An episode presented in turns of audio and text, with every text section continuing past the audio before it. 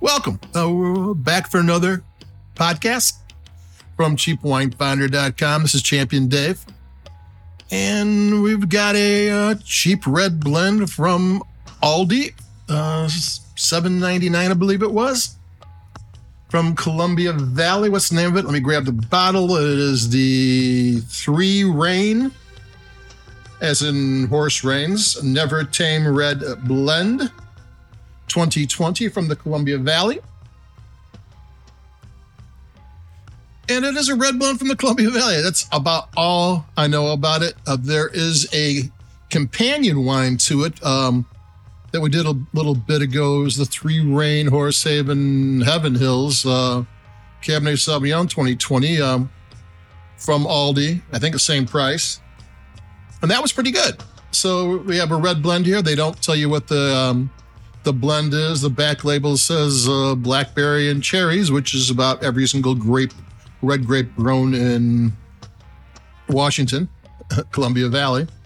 So this is one of those you know, who knows where, what, when, and actually, we know who made it. Precept Wines, who are the largest uh, privately owned wine company in the Northwest.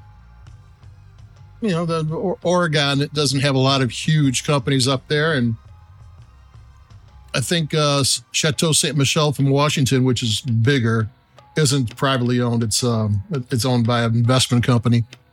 So it's made by somebody who makes a lot of Trader Joe's and all these wines, and they do a good job. And Washington State Wine um, grapes make good bar, uh, value priced wines. They tend to be ripe. They have a lot of good vineyards there. I'm going to take a sip of this one.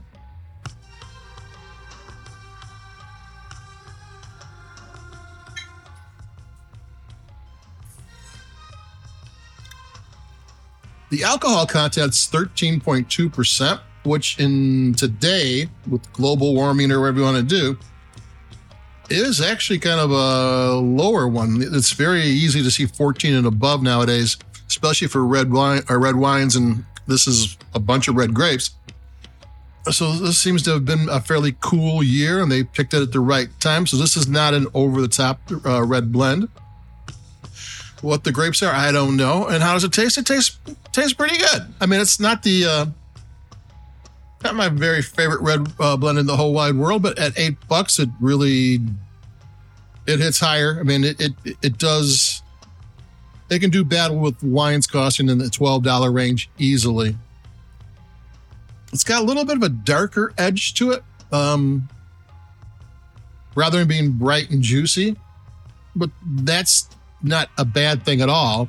You don't want every single red blend you have to be exactly the same. You want them to have a bit of a difference here and there. I'm gonna take another sip because, you know, I, like I said, I don't give uh, letter grade, I don't give uh, numbers, but I do take sips.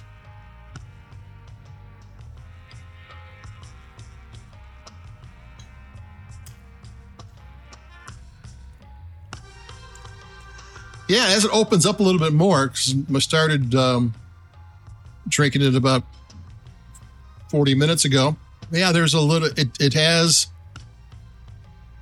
given a nice, maybe a blueberry in the mid palate. It's kind of opening up. It's starting to get a little brighter, a little juicier than it was early on. It was a little bit of darker wine, which is a lesson there. Even though you have an inexpensive wine, don't pop the top give it time to breathe because every wine deserves to breathe. And sometimes the inexpensive wines need it more than the other wines do because to get all you're going to get from it is, you know, one of the best things you can do for an inexpensive wine because some of these wines have a lot to offer. And this one's a, it just went up a little bit in my regard since that last sip.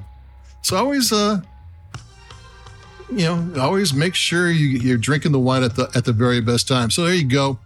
I don't have much to say about it. They don't have much to say about it. I don't know the grapes. I don't know exactly the vineyards. Columbia Valley is basically all of Washington wine.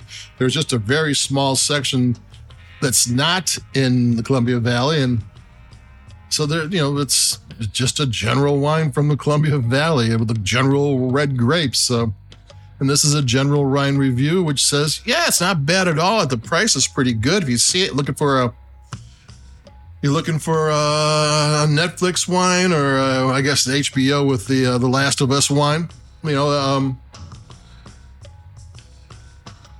I just took my third sip, so when I said it wasn't my favorite, maybe I do like it more than I said. So there you go. Um, it's got a nice chewy thing on the uh, on the